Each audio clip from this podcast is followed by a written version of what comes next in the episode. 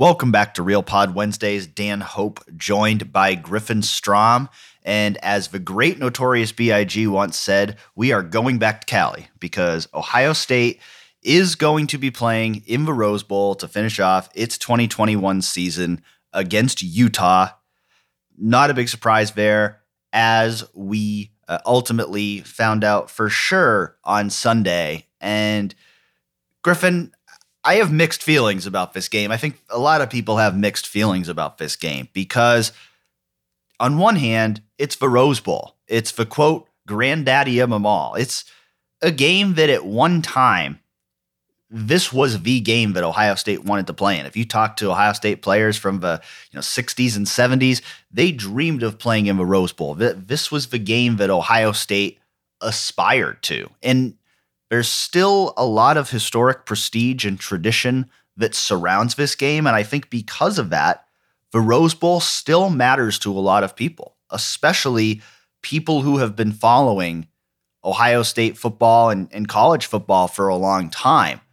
But I think the question that I still have going into this game is how much is this game actually going to matter to Ohio State? Because – we know what this team's aspiration was. This team wanted to go to the college ball playoff. This team wanted to compete for a national championship. And and this is not that. The Rose Bowl is not a college football playoff semifinal game this year. And so it's still a big bowl game. It's still one of the premier bowl games in college football. And it's certainly better than going to the Gator Bowl, for example, as people remember from the 2011 Ohio State football season. But it's not a college football playoff game and because of that, it still has that consolation prize feel to it. It definitely does. And Dan, you will be going back to Cali. The Buckeyes will be going back to Cali. For me in particular, this will be my first time ever being in Cali and specifically the Rose Bowl as well, which is obviously a big bucket list item for anyone obviously covering college football or any college football fans as well. So it'll that makes it exciting for me in particular, but of course, yeah, the actual game itself and the stakes involved is somewhat in, more inconsequential than obviously the, the Buckeyes have played in a bowl game in, in recent years. It's akin to the 2018 game against Washington, obviously, the Rose Bowl. But again, for Ohio State, it's like that year, Ohio State at least beat Michigan and w- won the Big Ten championship game. And, and, this year, neither of those things are actually true for Ohio State. So it's like, what is really on the line for this Ohio State team?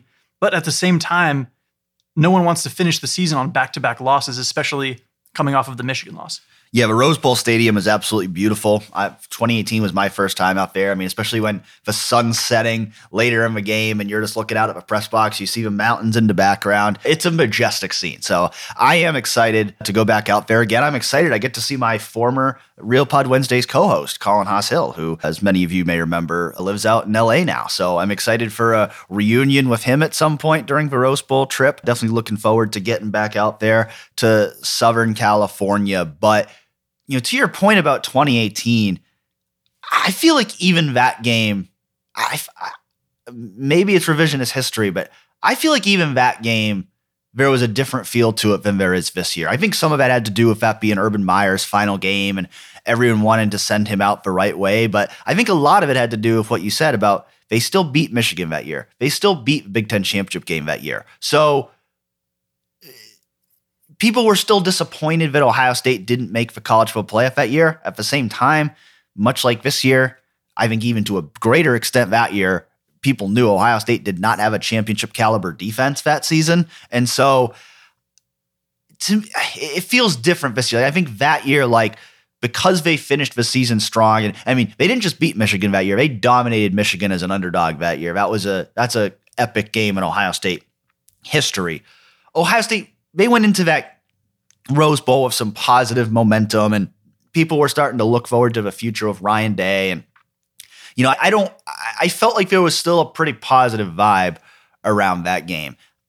I don't feel that right now. I mean, I, I feel right now like with the Ohio State fan base, and again, I think some of it's probably a, to some extent. I think it's a matter of age or how long you've been following college football, whatnot. I, I think people who have been following Ohio State football for a long time and remember when the Rose Bowl was the pinnacle of the season, if you were a Big Ten or Pac 12 team, I think to them, this means more than people who have just started college started following college football in the CFP or the BCS era where going to that national championship game is, is everything. And so I, I, it does have more to me, even in 2018, it has more of a consolation prize feel to where, you know, this game, some people just aren't going to be excited about it. And I think no matter what happens in Pasadena, you know, there's undeniably a, a cloud that hangs over this program right now based on the fact that Ohio State lost to Michigan and that that loss to Michigan kept Ohio State out of the Big Ten championship game. And that that loss to Michigan kept Ohio State out of a college ball playoff. And no matter what happens in this Rose Bowl, that cloud's still going to be there.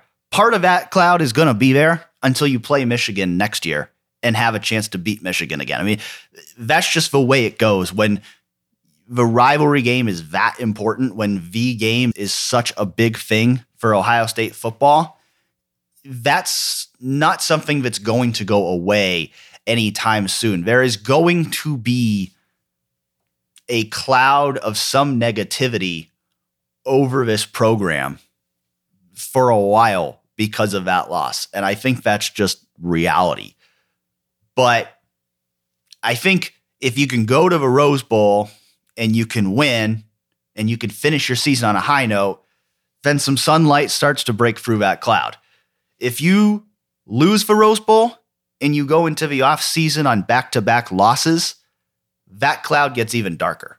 So I still think this game matters. I still think getting a win in this game matters for Ohio State because I think at the least you can finish your season on a high note. You can get some positivity back and give yourself some better momentum going into the offseason. I, I, I still think because of that, and obviously the, the, the fact of you know sending out the seniors the right way, we don't know if everybody's going to play in the game. You know, I talked to Garrett Wilson on Monday night, and he said he hadn't decided yet whether he was going to play. I'm sure there are some other guys who are considering the possibility of opt outs as well. But for everybody who does play, particularly the seniors and anyone else who's going to be leaving the team after that game, they're going to want to finish their Ohio State careers with a win. And certainly, even those who are coming back are going to want to finish with a win too.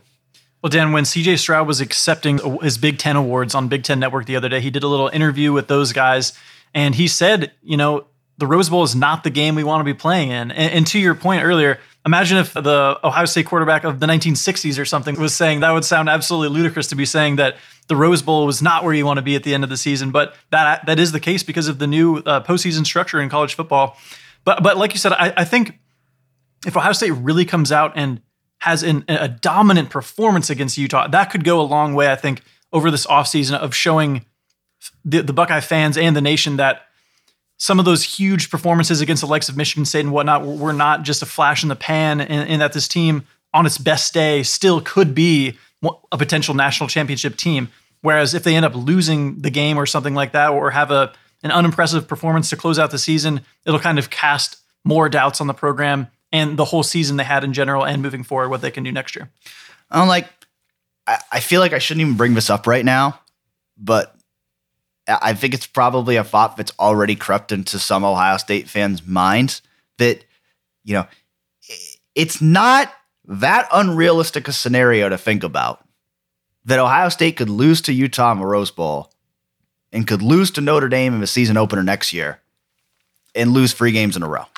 So I'm not predicting that's going to happen, but and I mean, you can win the Rose Bowl, and if you lose that season opener to the former Ohio State linebacker who most people wanted to be Ohio State's new defensive coordinator, there's still going to be a dark cloud over the program after that, no matter what happens in the Rose Bowl. But the point is, there is a potential for things to from this season to next season to to have a bad run there. And so I think getting a win here in this final game of a year at least takes away some of that and again gives you some momentum going into next year where you are going to start the season right off the bat with a tough test, a game that is losable. So I, I think to finish this season off uh, with a win, I, I think is important for Ohio State The question is, how important is it going to be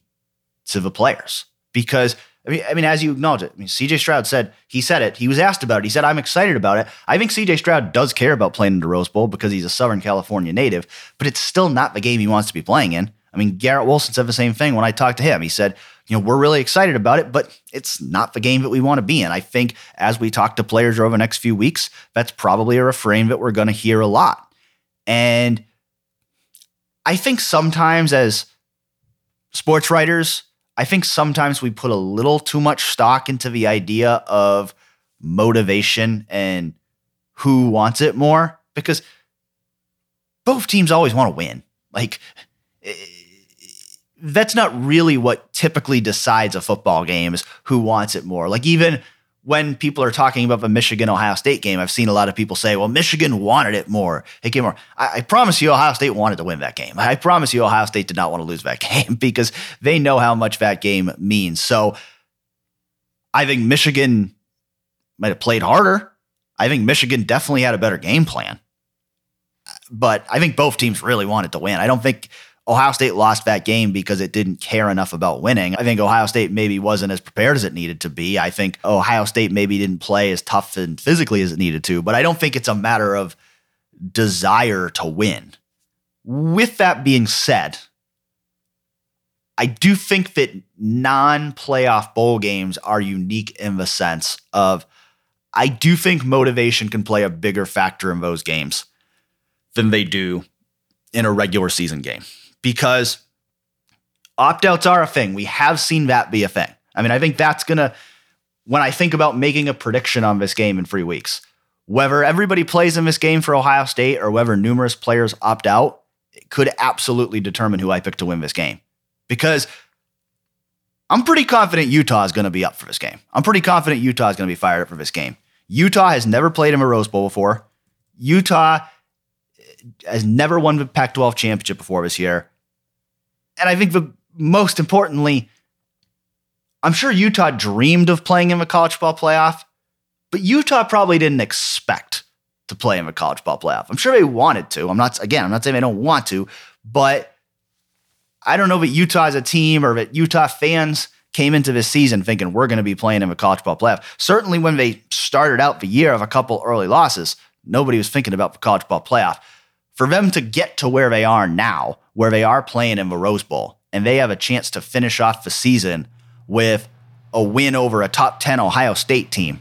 I think Utah is going to be really fired up for that game. I think Utah is really going to be motivated going into that game. I don't know if Ohio State's going to have that same motivation. And if you look at non playoff bowl games over the past decade or two, there are a lot of examples of more talented, blue blood kind of teams losing to teams they probably shouldn't lose to, where you could easily make the argument of that, you know, less talented, less prestigious program cared more, wanted it more than the other team. And so when it comes to this game in particular, I do think that's real. I do think that's real because I think Utah is going to be working really hard and focused primarily over the next few weeks on how do we beat Ohio State? How do we win this game? How do we get our first ever Rose Bowl win? Is Ohio State going to care the same way, or are they going to be thinking about how do we get better for next year? I, I think all of those are valid questions. And I do think how much Ohio State, from the players all the way up to the coaching staff, how much Ohio State really cares about winning this game could determine whether Ohio State actually does win this win this game.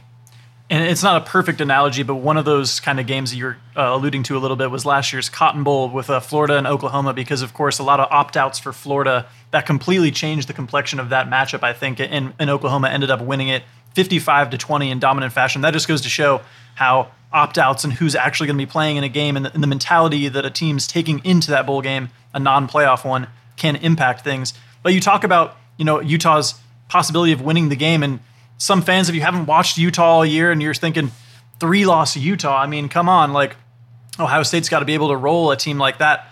But the thing is, coming off the heels of that Michigan game, I think one of the reasons why people are a little bit concerned maybe about this matchup for, for Ohio State is the fact that Utah does several of the same things that Michigan did well. And we won't get too deep into the weeds here with breaking that down because we've got a lot of time to do so coming up before the uh, New Year's Day game. However, Utah is a very strong running running team on offense, and they stop the run very well as well, and have a very stout defense. So those are just a couple of reasons why this could be a very good game, actually, on paper when you start breaking it down. Yeah, I think it's a good test for, you know, Ryan Day talking about on Sunday how we need to get better at running the ball and we need to get better at stopping the run. I think this is going to be another test of that because, like you said, Utah currently ranks third in the country in rushing yards per attempt. They also have a strong run defense. They're, I think, they're fifth in the country in sacks. So this is another one of those teams, much like Michigan, that wins games by dominating the trenches. And I, I do. I think it's an interesting matchup. I really do. I think when you look at the matchup immediately, I think you know a lot of Ohio State fans look at it and go, "Oh, Utah, like that's you know that that's not interesting." But I think from a football standpoint, I think it actually is an interesting matchup. I, I, I totally get why, for a lot of Ohio State fans, this maybe isn't all that interesting for the sense that it doesn't have the stakes of a college ball playoff game. But I think from a football perspective, if you assume that Ohio State is going to do everything it can to try to win this game, I think it, it is interesting in the sense of, again, I think Utah presents a challenging matchup.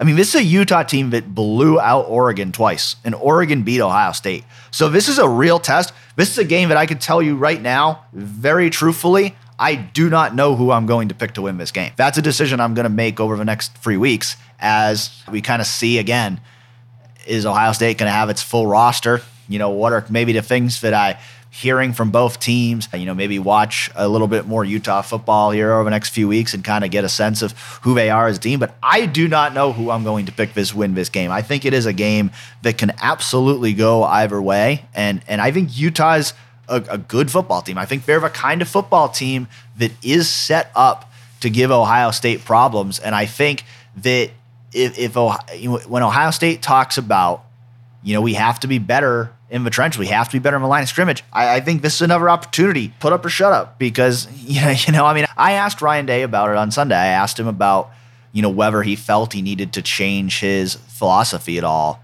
regarding, you know, putting more emphasis on winning the line of scrimmage. And he basically indicated, well, we we already do that, which maybe they do. I mean, I'm not I'm not saying that they don't, but they have to prove it. They they have to prove it in big games because I think right now there's an undeniable perception about Ohio State that this is a team that's built to win on speed and skill. It's not a team that's built to win in a physical, tough, in the trenches football game. So, you know, the weather's probably going to be a little better in Pasadena than it was playing in the cold and snow up in Michigan. But Utah's going to play its game, and Utah's game is going to be to try to wear Ohio State down in the trenches and to try to control the game at the line of scrimmage. And so Ohio State's going to have to be prepared for that if it's going to win this game. Dan, there's a couple players that we do already know, though, will not be at the Rose Bowl with Ohio State. Most notably, perhaps, is of course Quinn Ewers, who entered the transfer portal on Friday, I believe it was. Obviously, the number one overall recruit who reclassified to Ohio State joined the team, obviously in, in August, I believe it was. Took two snaps at the end of the season.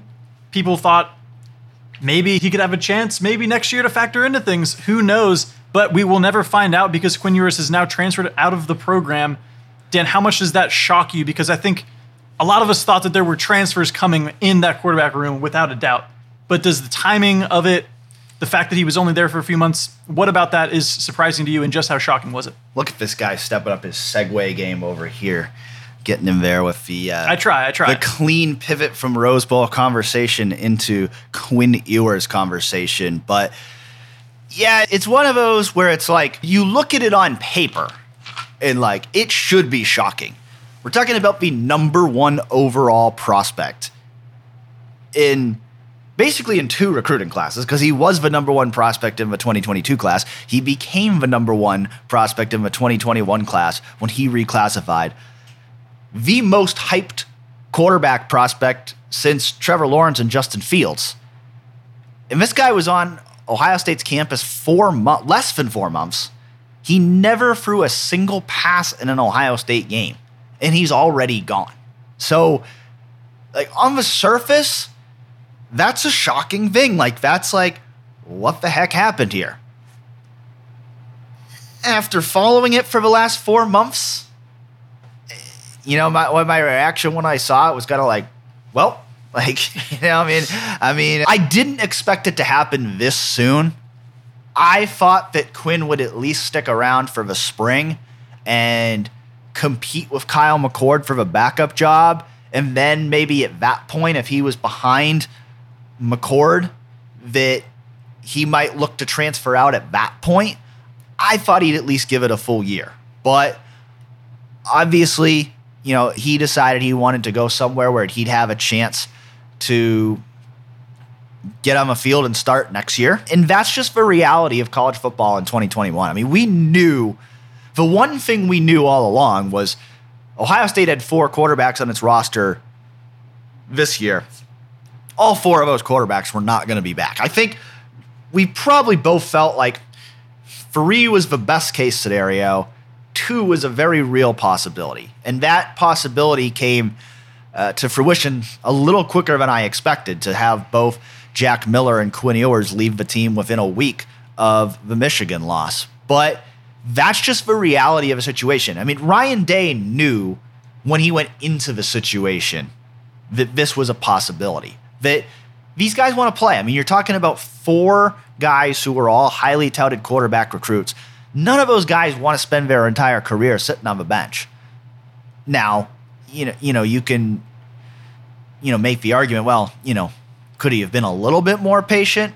Sure, but you know, eh, I'll say, I'll say this: I don't fault Quinn for doing what's best for him. I think from Ohio State's perspective, you know, I think if you gave Ryan Day a, tr- a truth serum and you know he he told you exactly his, his thoughts on this situation, I think the reality, first of all, would be Ohio State did not want Quinn Ewers to reclassify. They did not want that to ever be a thing. And I think that's pretty clear from the way things played out that uh, oh, oh, that was not something Ohio State was lobbying for. They, they did not want him to come early. Their hand was forced on that because Quinn decided he was going to do that. And if Ohio State had said no, he would have gone somewhere else where he could do it. And so I think, you know, I think Ohio State and Ryan Day knew there was a chance that this was the thing that this was the way things could play out from the time they brought him onto campus. But when you're the number one overall recruit in the country, you have the kind of leverage to tell them what you want to do, and you're not gonna you're not gonna turn that guy away. You're not, you're not gonna tell Quinn, no, you do it our way or, or go somewhere else. You, it's it's hard to do that with a guy who's the number one overall prospect in the country, and so. I, I think it was pretty obvious from the beginning that things never quite meshed here. I mean, just based on the fact that, again, he didn't get any playing time. I mean, you know, Ryan Day was pretty honest early on that Quinn was having a hard time with the transition and he wasn't ready to play in games. He never lost his black stripe. So I think it's pretty clear that things never quite meshed here. And so I don't think we should be shocked that it ended this way. I'm surprised that it ended so soon, but I, I, think the reality is Quinn wants to start next year, and he wasn't going to start at Ohio State. And I'm, I'm kind of I'm kind of glad that we can just get this out of the way now, to be honest, because uh, to be honest, I was not looking forward to the entire off season of getting asked by listeners of his podcast whether there was a chance Quinn Ewers was going to start next year because it wasn't going to happen. CJ Stroud is going to New York this week as a Heisman Trophy finalist. CJ Stroud is the Big Ten Offensive Player of the Year. Barring injury, CJ Stroud is going to be Ohio State's starting quarterback next season. And that's just that. There's not going to be an open competition for the quarterback job this spring and summer. It's going to be CJ Stroud's job. And so Quinn Ewers knew if he stuck around, he was going to have to wait until 2023, his third year on in college, for a chance to compete for the starting job. And then even then, it was not going to be guaranteed because you know, Kyle McCord, you know, I think I want, we want need to talk about him a little bit too, because I've seen a, a segment of a fan base that's suddenly down on Kyle McCord because you know, he didn't play great in some of the appearances and games where he came in and played with a second team offense. But let's remember that Kyle McCord's a true freshman this year. Let's remember that the one time Kyle McCord started this year, he won Big Ten Offensive Player of the Week. Let's remember that Kyle McCord was also a five star recruit, that Kyle McCord is the third highest rated quarterback Ohio State has ever signed out of high school, behind only Quinn Ewers and Terrell Pryor. So Kyle McCord is very talented. He still has a lot of potential. I think Ohio State coaches really like what they've seen from Kyle McCord on the practice field and his work habits in his first year. And so I don't think it was a given in any way that Quinn Ewers was going to beat out Kyle McCord for the number two job next year. I'm not just I'm not just saying that as revisionist history or to defend Ohio State here. Because to be clear, this is a loss for Ohio State. I don't want I don't want to make it sound like I'm trying to spin it in a way that it's not. you had the number 1 overall recruit on your campus and he's never going to play a meaningful snap for you and he's going to go play somewhere else. I'm not in any way trying to say that that's not a loss for Ohio State. And I the reality is if he goes to Texas or Texas Tech or wherever he goes and he becomes the next Joe Burrow, that's not going to be forgotten. It's not going to be forgotten by the nation. It's not going to be forgotten by Ohio State fans that this guy who could have been Ohio State's quarterback went and became the superstar he was projected to be somewhere else. So all of that is real, but I, I also look at the situation and say, well, I understand why Quinn did what he did. And I don't really know what Ryan Day could have done differently. Like I've seen a lot of fans, you know, say, well, man, I mean, how, how does Day let him go? Well, this is the new world of college football. Players can transfer freely to another school without having to sit out a year. You know, Ohio State doesn't have to support a waiver or anything like that. He's Quinn's allowed to go transfer somewhere else now and play next year. That's just the way it goes. So it's not like Ohio State has to sign off on him transferring. It's just the way it goes. And so, you know, sure, maybe, oh, maybe if, you know, they had let Quinn play a little more in the second half of games, maybe he'd be happier. I, I don't really think so. I mean, I think he just wants to start next year. And I, I don't think there's really anything Ohio State could have done to change that other than actually making him a starter, which again, they're not going to do after CJ Stroud has had a Heisman finalist Big Ten Offensive Player of the Year season. And so I think it's uh it's definitely a loss for Ohio State. It, it's definitely one that will be remembered if Quinn Ewers goes on to have great success somewhere else. But I think it's just kind of one of those things that was going to be hard to avoid from Ohio State's perspective. Quinn Ewers has really become the, the physical manifestation of, of, the new world of college football, like we're talking about, right? Because of the NIL stuff. And we won't get, you know, too deep into that, but that has to be some type of factor, right? The name, image, and likeness that we already heard about the, the seven figure deals he was signing before ever taking a snap at Ohio, before even coming to Ohio State. And now there have been rumblings about where there stipulations about from his NIL deals that he, he needs to start sooner. I'm sure that there will be more NIL opportunities there would be if he was actually starting somewhere. So that has to factor in some capacity. Also, the the one time transfer rule as well. It's just like Quinn Ewers is like the face of all these new changes that I'm sure many coaches probably don't actually like. And, and just seeing how it kind of burned Ohio State, you know, Ryan Day's probably not loving some of these new changes right now. It's kind of overwhelming for him, probably. But also, it's it's interesting just how much drama Quinn Ewers has been able to, to to generate from and not even like speaking in front of a microphone at any point, you know, like we haven't actually heard directly from Quinn Ewers in all of this. I'm sure we'll get to not us, but somebody will get to at some point to hear from Quinn Ewers on his, on his side of things and what happened at Ohio State. Maybe we had obviously heard lots of rumblings that he had been homesick. I mean, players were, were talking about that. CJ Stroud said that Quinn Ewers was homesick during this early in the season, and we had heard, you know, could could Quinn Ewers transfer it did happen for Ohio State. And like you said, the, the biggest fear, I think, for Ohio State fans is you look at what Jameson Williams did this year for Alabama. Obviously, Joe Burrow winning the Heisman. Is that going to happen again where Ohio State fans are lamenting the loss of an amazing player after seeing what they do somewhere else? It's definitely possible. But as you say, Ohio State still has some of the most talented quarterback prospects they've ever signed coming down the pipeline. And Kyle McCord, like you said, he was only a true freshman this year. We didn't even have a chance to see what CJ Stroud looked like passing the ball as a true freshman himself you'll remember. And look what he became in his second year. So Kyle McCord, you know, if he ends up starting a couple years from now, he could look like a completely different player in the system. That somebody who hears from Quinn Ewers will probably be Pete Thamel of Yahoo Sports, because to his credit, he has been on top of his story from the beginning. He was the one who broke the news that Quinn would be reclassifying. He was the one who broke the news that Quinn would be entering the transfer portal. So credit to Pete for being out in front of his story. But yeah, you're absolutely right about, you know, this being kind of the him being kind of the face of how college football has changed. There was a report from Jeff Ketchum from the Texas beat on Tuesday. He, he, he tweeted, quote, word on the street is that first round draft pick level NIL money is on the table for Quinn Ewers if he chooses Texas as his transfer destination.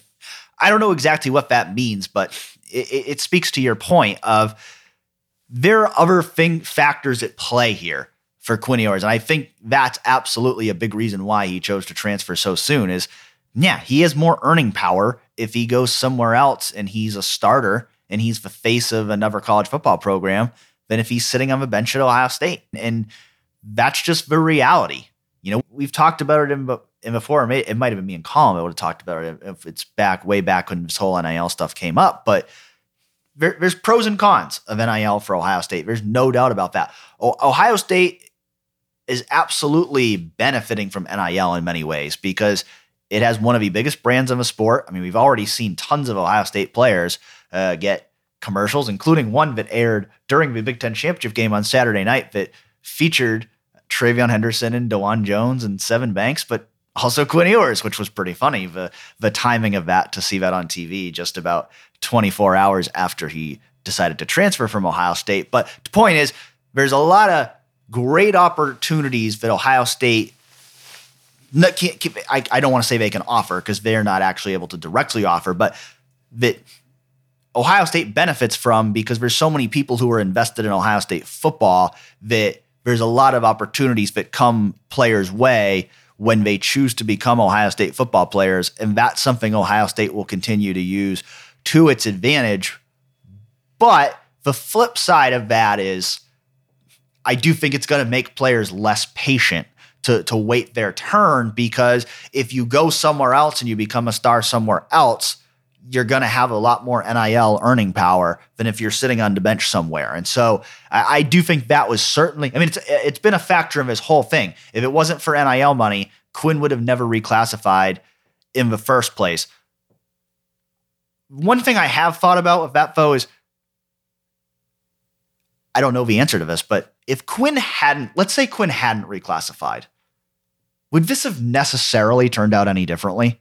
Because I think Quinn could have potentially seen what CJ Stroud did this year, realized he wasn't going to have the chance to compete for the starting job next year, and there's still a good chance he would have flipped to Texas or somewhere else before signing day next week. So obviously the reclassification did not work out in Ohio State's favor, but I'm not entirely sure that things would have necessarily turned out differently if Quinn Ewers hadn't reclassified. And I think, I mean, I think there would have been more reason for him to consider coming to Ohio State in the sense that, okay, he'd only be in his second year of college eligibility if he came next year, but I still think I think there's a pretty good chance that if he hadn't reclassified, he would have still ended up flipping somewhere else where he'd have a chance to go compete for a starting job as a freshman rather than signing with Ohio State next week and coming in to back up CJ Stroud for at least one year. Oh, I totally agree with that. And, I think some fans are probably looking at Ohio State, and it's not just Ewers and Miller, as we just mentioned there. Craig Young, also another guy in the transfer portal for Ohio State. Fans might be looking at that and saying, wow, like, why is Ohio State losing so many players going to the transfer portal.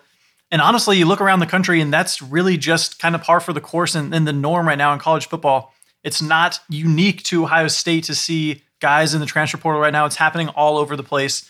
And, and so I, I don't really see it as some larger problem. I mean, maybe you could look at certain position groups in, in particular for Ohio State, and we'll talk about this more and, and how they handle the, the transfer portal on the other end and how maybe bringing a guy in to a position room might have caused a couple of, or been a factor certainly in in some other guys transferring out during the season. If you're looking at a, a Dallas Canton, a K'Vaughan Pope, for example, but I don't think there's necessarily a specific issue with Ohio State with, with, losing guys to the transfer portal because it's become so commonplace because of the one time transfer rule and everything else like that. Yeah, I saw this tweet yesterday. It may have even changed by the time uh, we're talking about it, but it, it was a tweet from Rivals. It said, with Wake Forest both ha- Wake Forest and Oklahoma State both having a scholarship player enter the portal in the last few minutes, the only two remaining Power Five schools that still have none are Georgia and Texas Tech. So, literally every school is losing players to the transfer portal. So, I I completely agree with you that I think if you're if you think there's some cultural issue within the Ohio State football program or things are going bad right now because free players have entered the portal in the last week, I think that's an overreaction. I mean, I think that's just the reality of college football right now. I mean, I mean, last I heard, and it's probably ballooned since then. I think there was something like 2,600 players in the transfer portal or something. I mean, it's an absurd number of players in the portal, and so that's just the reality of college football. I mean, you know, I've praised Ryan Day in the past for his ability to limit attrition within the Ohio State football program, and I, you know, we're going to see what happens here over the next month. I mean, I, I think there probably will be more transfers after the Rose Bowl. But I, I do think Ryan Day's done a legitimately good job of li- limiting attrition in the past. But I think the days of you know never losing anybody to a transfer portal is I think those are over. I think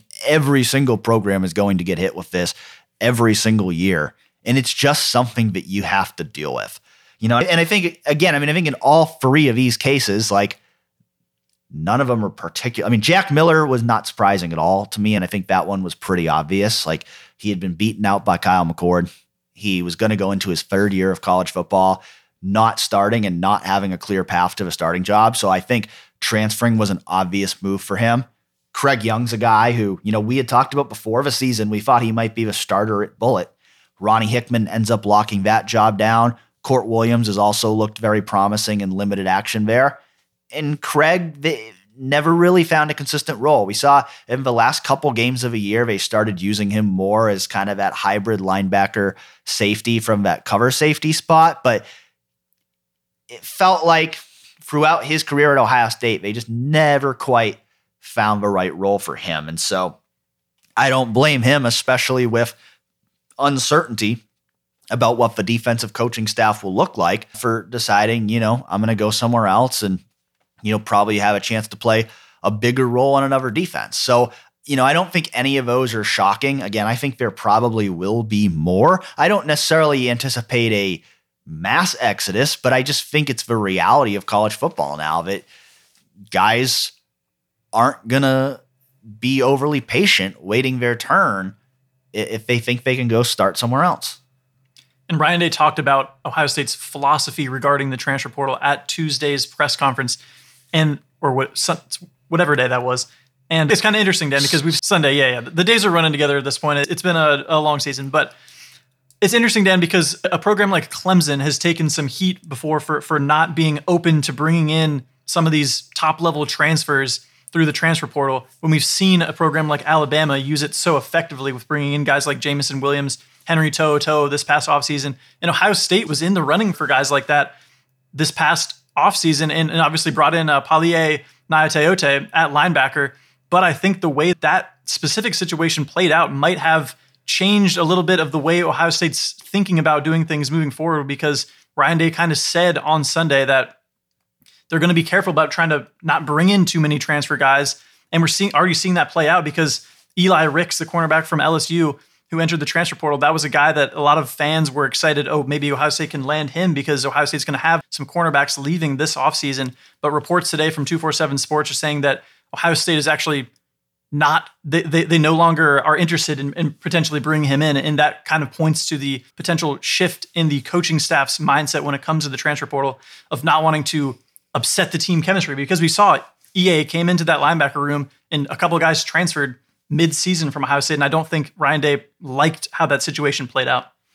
Yeah, I mean, I don't know, but I, I don't know that I necessarily would pin it on EA or him causing a problem per se. I don't know that it's necessarily that specific, but I do think Ryan Day has said all along they're going to be cautious about how they use the transfer portal. And it's such a fine line to walk. It really is because I think what he said is real that when you bring guys in from the portal, it, it is going to potentially upset team chemistry.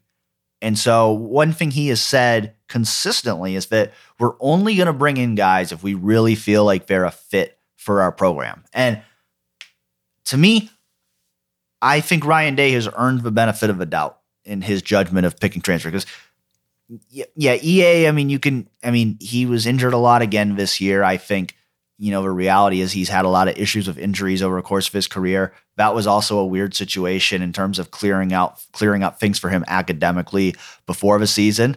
You know, the expectation is he'll be back next year. And so we'll see next year if he can earn a bigger role on Ohio State's defense and become, you know, a worthwhile addition to the team. But if you look at all the other transfers Ryan Day has brought in, I mean, Justin Fields, Jonah Jackson, Trey Sermon, Noah Ruggles. I mean, he's, I mean, I, I could think there are also a couple quarterbacks, you know, Chris Chugunov, Gunnar Hoak. But I think if you're talking about guys who he brought in with the idea of a goal of them coming in and playing major roles for the team, I mean, he's batting 800. So I, I give him the the benefit of the doubt on knowing what's best for his football team when it comes to bringing in transfers. I mean, I know I saw a lot of a discourse out there on Twitter on Tuesday morning, a lot of people who were questioning Ryan Day's judgment on this.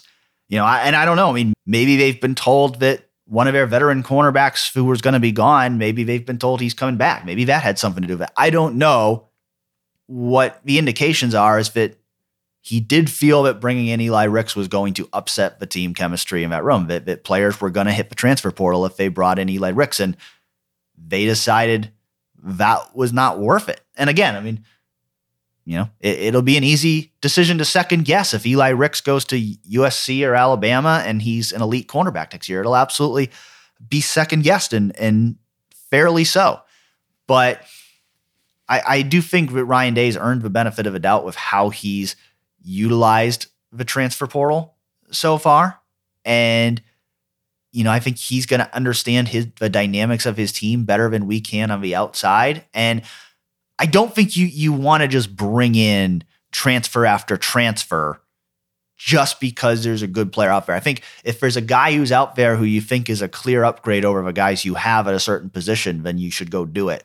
But you don't want to just you know, bring in transfer after transfer. Because because I even look at like the NFL, like I look at the Los Angeles Rams, for example. I, I know they just beat the Jaguars on Sunday, but I think before that they had lost like three or four games in a row after adding Odell Beckham and Von Miller, and everyone's talking about them being a dream team. Like this isn't fantasy football. Like it's not always just about go out and get the highest rated guy and your team's automatically going to get better. Like there's a lot of different dynamics at play that you have to balance here. And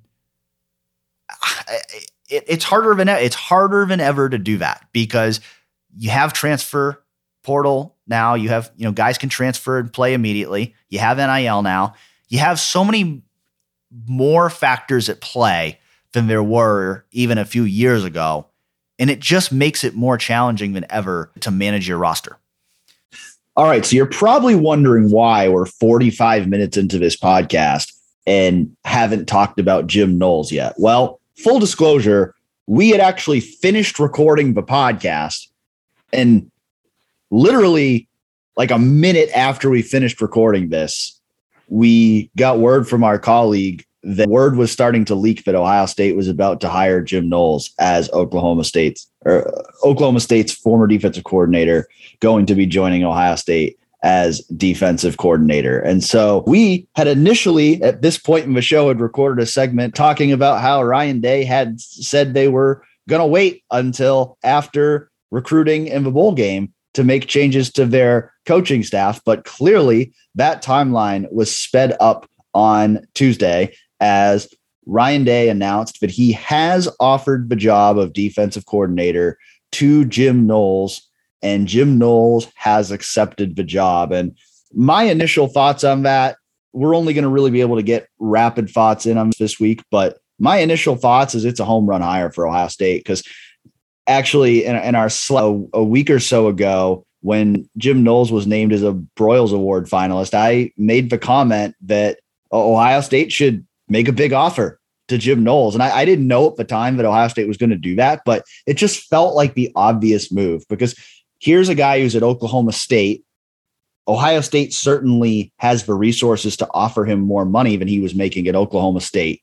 And you look at Oklahoma State's stats on defense this year. This is a defense that's third in yards allowed per game, fourth in yards allowed per play, eighth in points allowed per game, first in sacks, first in tackles for loss, second in opposing down opposing third down percentage, which was maybe Ohio State's biggest weakness on defense this year. So you look at what he did at Oklahoma State with far less talent than he's now going to inherit at Ohio State. I, I think this is a home run hire. And I think this is exactly what Ohio State needed, exactly the kind of guy that Ohio State needed to be looking for in a defensive coordinator. Because we, we've talked about it with his current staff, you know, with, with Kerry Coombs being the defensive coordinator. They brought in somebody who had no experience as a coordinator, and that clearly showed. I think this time around, Ryan Day really needed to go find somebody out there with a proven track record of coordinating successful defenses. And in Jim Knowles, that's exactly what he's done. Yeah, they don't call you Dan Stradamus for nothing, Dan. Let me just put that out there. That nickname is really proving to be uh, pretty accurate here because you did put that in our work Slack the other day, and it has come to fruition now just days later. And we, we just talked about how we didn't actually believe that Ryan Day wasn't looking into a defensive coordinator when he said that on Sunday. And our inclination there proved to be very true. And let, let me just say, you were just talking there about how Oklahoma Knowles did not have the talent, the same level of talent that he'll have access to at Ohio State, at Oklahoma State. Let me just say, in 2017, the year before Knowles took over at Oklahoma State, their defensive rankings, they were 79th in total defense, 85th in scoring defense, 116th in pass defense, and 38, 38th against the run in the country. So, so compare those with the with with the rankings that Dan just said, and that's a crazy turnaround for Oklahoma State in just a few years under Knowles. So that's proof right there that he can turn a defense around. Ohio State's rankings this year on a lot of in a lot of areas have definitely left something to be desired. Now, though, the question becomes what happens moving forward with guys like Kerry Coombs, who is a great recruiter, honestly, and I'm sure Ohio State would love to have him for recruiting purposes. I don't think either of us probably think that Kerry Coombs is necessarily going to stick around. But I guess I don't know what your thoughts are on that subject anymore. But that is going to be an interesting storyline to see what happens with the, Matt Barneses, the Kerry Coombses of the world here in the next uh, over the next month here. Yeah, the truth is, as we record here on Tuesday evening, I don't know. I, I don't know who is going to be leaving the staff to open up this spot for Jim Knowles. There's a chance that by the time uh, this is published on Wednesday, that news will break on that front. I don't know. It, it's just for reality of the way these things go. Sometimes they can happen really fast, but uh, as of now, we do not know who Jim Knowles is going to be replacing on the staff. Oh, Ryan Day has said that Ohio State is going to keep its current staff in place through the Rose Bowl and that Jim Knowles will take over on January 2nd. And so obviously, Ohio State is going to have to communicate with recruits about the changes that are going to be made. I'm, I'm sure there's already a plan in place. I'm sure there are decisions that have already been made internally about what the staff is going to look like around Jim Knowles. Whether there will be any additional hires on that side of a ball to join Knowles, I, I don't know that yet either. But you know, I think there's various possibilities. Again, I think is it possible Coombs stays on in a reduced capacity? It's certainly possible. You know, I think there's the questions of, you know, will Al Washington be back? Uh, there's been speculation that Larry Johnson could potentially retire. You know, one thing that's interesting about Jim Knowles, he has experience working as a defensive line coach. He has experience working as a linebackers coach, and he has experience working as a safeties coach. So he's worked at all three levels of the defense. So they don't necessarily, it's not like there's a one person who has to go now that Jim Knowles is here. I think they have options in terms of how they want to construct that staff around Jim Knowles. I think, you know, the questions are first of all, you know, if a guy like a Kerry Coombs, is he going to be willing to accept a reduced role? And then secondly, you know, they have to just ask the questions of okay, like for each of these position groups, like ha, have the linebackers been good enough under Al Washington? Has the secondary been good enough under Kerry Coombs? I mean, they have to ask those questions and decide who they want to retain. We know that they have to move on from somebody, but I think they have options here. I don't think hiring Jim Knowles, unless for some reason Jim Knowles doesn't want to work with someone specific on the staff, I don't think hiring Jim Knowles boxes them into a corner of where they have to necessarily, you know, get rid of someone specific. I mean, shoot, they could even, if an offensive coach leaves, they could even retain everybody and and have a more even balance with an extra defensive coach and and one less offensive coach since they've been imbalanced on that side of things. And so I think there's a lot of options here. Going to be really fascinating to see how it plays out over the next few weeks. Yeah, and then the last thing I'll say is just that you know I think this is good for Ohio State fans are going to be happy with this because the the issue was addressed early on. It, it did it wasn't go a process that was after, into January in Ohio State. Oh, what's next with the defensive coordinator position. Now Ohio State has a plan moving forward. It seems, at least with the, with the DC position, they, they know what's coming next, and it won't be this big mystery hanging over Ohio State necessarily uh, moving forward for months and months. A couple of things from Buckeye Beast about the run game for Ohio State next season. And Buckeye Beast has a, a projection of what they believe the offensive line to be next year. Dan, I'd like to, to get your take on that and also question after that. But but first, they say that they think the depth chart of offensive line is going to be Paris Johnson, Matthew Jones, Luke Wypler, Donovan Jackson, and Dawand Jones going from left to right there on the offensive line. Dan, does that sound like a projected uh, lineup for, for you that you could see happening for Ohio State? That's exactly what I would predict. And then between having more guys playing in their natural positions along the line, of course, that lineup would, would no longer see a guy like Thayer Munford playing from in guard from in Paris Johnson also moving back to his natural position from playing guard this past year. The possibility of TreVeyon Henderson bulking up a little. Buckeye Beast likes Ohio State's chances to run the ball between the tackles drastically better next season. Do you also agree with that sentiment, Dan, or, or do you have any reasons to believe otherwise? I mean, I think it's going to be a point of emphasis. I think it's certainly something that Ohio State's going to work on a lot this offseason because obviously in the biggest games of the year, they struggled to do that. And so I think there's definitely going to be an emphasis placed on uh, running the ball more and and you know being more physical in the inside running game next year and you know I'm going to be interested to see you know if there's any staff changes or you know if there's any schematic changes do they maybe do some different things than we've typically seen in a running game to try to be better in that area next year. So I think there will be certainly steps taken this offseason to try to improve in that area. I think, you know, we might have a better sense of, you know, how much better they're actually going to be in that area when we get closer to it. But I think certainly that's going to be a goal. All right. Apollo's Euro asks the question that all of us want to know. We're all at the edge of our seats wondering what uniforms is Ohio State going to wear in the Rose Bowl? Andrew Lind says they're going to wear the, the home scarlet uniforms. He's typically on top of these things, so I, I will assume that he's correct.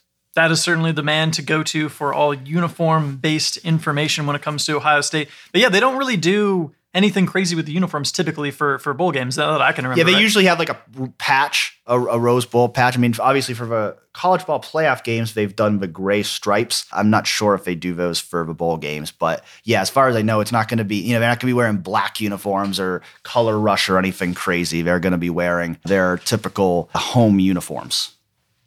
Yeah, I, kind of like that they don't get they don't get too crazy when it comes to uniforms in, in some of these big games here at the end of the season. But Dan, let's talk basketball a little bit because there have been some big wins for the Ohio State basketball program as well in recent weeks here. We did not get to talk about the Duke win last week because we obviously recorded on the same day before that game actually happened. But Ohio State knocked off the number one team in the country, and you were actually there for that game, Dan, your first game of the season. The fans stormed the court at the Schott. I've never seen that before, I don't think and it was quite the scene. What did you make of that huge win for Chris Holtmann and company? Yeah, I'm gonna have to start going to more basketball games, aren't I? I mean, that was a good first one to go to of the year. Yeah, heck of a comeback effort by Ohio State. And I remember uh, talking to my dad the next day, and he told me he went to bed at halftime because he didn't think there was any chance Ohio State was going to come back and win that game. And a, a, phenomenal performance, I think, holding Duke to 23 points in the second half, if I remember correctly, finishing the game on what was it, a 12 0 run, I think. So, yeah, a phenomenal win for Ohio State. And, you know, Zed Key had a, a game of his life in that game, putting up 20 points for the Buckeyes. Cedric Russell coming off the bench, and he had only three points before that game. I believe he had 12 points against Duke, picking the perfect time for a breakout game to lead Ohio State to a win over the number one team in the country. And so, you know, that obviously a great win. You know, I think the fans stormed the court like I was sitting next to Bill Landis, and I think he made the point to me about they were letting off a little frustration there because that was just a few days after the Michigan loss, and everybody feeling so down. I think that was a, a great moment for Ohio State fans to have something to celebrate again. And yeah, that was, that, I've never seen the Schott so raucous for a post game celebration. You know, it was like the eighth inning of a Red Sox game. They're singing "Sweet Caroline" out there after the win. They I've never seen it like that. And it was a great environment at Schott. You know, I mean, I, I'm sorry to break it to Chris Holtmann. I really don't think the environment for tonight's game against Towson at 9 p.m. is going to be anything like that. But it was cool to see just how into it the fans were. Hopefully, for some bigger home games later in the season, maybe this weekend against Wisconsin, we'll see a similar environment inside the Schott with fans, you know, really being into that, into the games and being excited about this team because there's definitely reasons to be excited right now. And it, it's weird to say, but I'm almost as encouraged by Ohio State going to Penn State on Sunday and taking care of business in that game the way it should have as I am the win over Duke because – Chris Holtmann's teams have a pattern to them. They really do. Like, I went into that Duke game feeling like Ohio State had a chance to win because we've seen them get those big upset wins before. We've also seen them have those letdowns in those games that they really should win before. So to avoid that and, and go get a good win at Penn State, I think was another good step for this team. I still wonder, like we've seen it before, where Ohio State looks great in December and then they have that slump in January. And so we'll see can they avoid that inevitable rough patch this year? But I think right now, there's a lot of things to feel good about with what we've seen about Ohio State basketball, certainly over the past week. Yeah, the Buckeyes had fallen out of the rankings for a couple weeks there, but after those two straight wins over Duke and Penn State, the Buckeyes are back at number 21 in the AP poll, which I think they definitely deserve to be. They're definitely building some steam right now. I think one of the biggest positive signs for the team right now is that EJ Liddell is no longer having to shoot the ball like 19 times a, game for Ohio State to squeak out a one point victory over an Akron or something like that. Suddenly, we've got guys like Kyle Young just scored 16 points, his career high, season high against Penn State. Obviously, the game before that, it was Zed Key having a career high 20 points against Duke.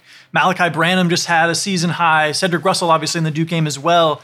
Jamari Wheeler looked great against Penn State uh, on both sides of the floor. So you're starting to see some of that depth really come alive for Ohio State right now because they have such a deep roster with guys that are experienced players that are all looking for a role. And we are kind of wondering before the season, like, how is that all going to play out? And they've still got key guys injured. Obviously, Justice Sueing is still out with an abdominal injury. Seth Towns is still yet to make his season debut. Eugene Brown's been out with a concussion as of late. So those guys aren't even playing, but Ohio State still looks deeper than a lot of the teams have been playing recently. I think they had nine guys score against Penn State.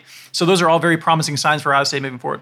Yeah, absolutely. I mean, we knew going into this year, EJ Liddell was the clear cut number one player on this team. He was going to be the star of this team, but they can't put it all on his shoulders. And we did see that early in the year, but at times it felt like you know, EJ just had to carry this team. And he still does to some extent. I mean, we saw one point in the second half of the Penn State game where he was on the bench with foul trouble. And while he was, Penn State came back into the game. So there's no doubt he is the go to player on this team. They're going to go as EJ goes.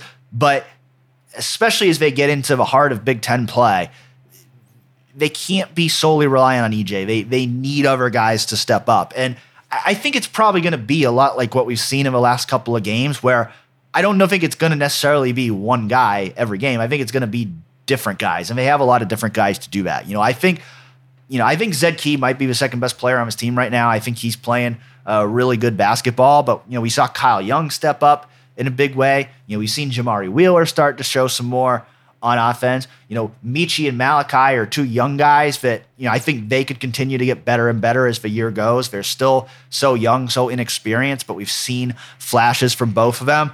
You know, I think Justin Ahrens is what he is. I think there's going to be nights where Justin Ahrens is hot and he scores, uh, hits a bunch of free pointers. There's going to be nights where maybe he's cold and you don't get a lot out of him, but, you know, he's a guy that can always uh, go off and give you a spark. And then, you know, Cedric Russell, we saw him against Duke have that breakout game. I think that was a really encouraging sign because early in the year, you're starting to wonder, man, like he he's not really factoring in at all. Are they going to get much of anything out of him? But now it seems like he's getting more comfortable and they feel more comfortable playing him a lot. So I think you've got a lot of different options of guys that can step up. It's just, I think you're still at a point now where you're going to go into every game and you're going to wonder, okay, we know EJ is going to be productive, but who else is going to step up tonight? Because, you know, it's Chris Holtmann has made it clear he thought Justice Sueing was going to be that guy. He thought Justice Sueing was going to be their number two scorer this year. And he said Monday on the radio that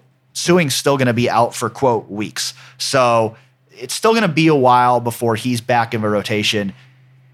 And they they need other guys. It doesn't have to be the same guys, but one or two other guys on any given night has got to step up, has got to be able to have those double digit scoring kind of nights. If Ohio State's going to consistently beat the good teams that it's going to continue to be playing throughout Big Ten play. And I will say, I, I, do not blame your dad for being asleep at halftime of that Duke game. I think CJ Stroud himself actually said that he fell asleep at halftime of that game too.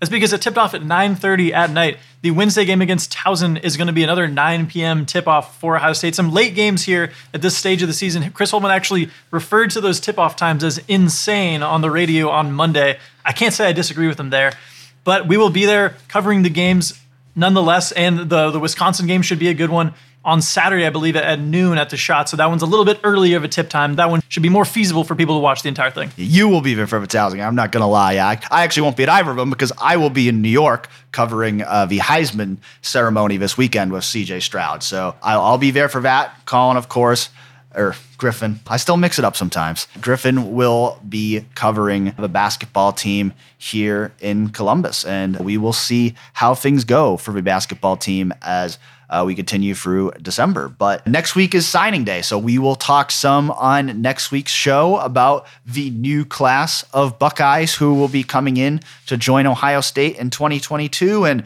most likely, the way things are going right now, there's going to be some other news. I foreshadowed that last week. I didn't know what news was coming, but I was right if there was news coming. So most likely there will be some other news for us to discuss on next week's show as well. So we hope you will join us then on Real Pod Wednesdays. Until then, have a great week, and we'll talk to you soon.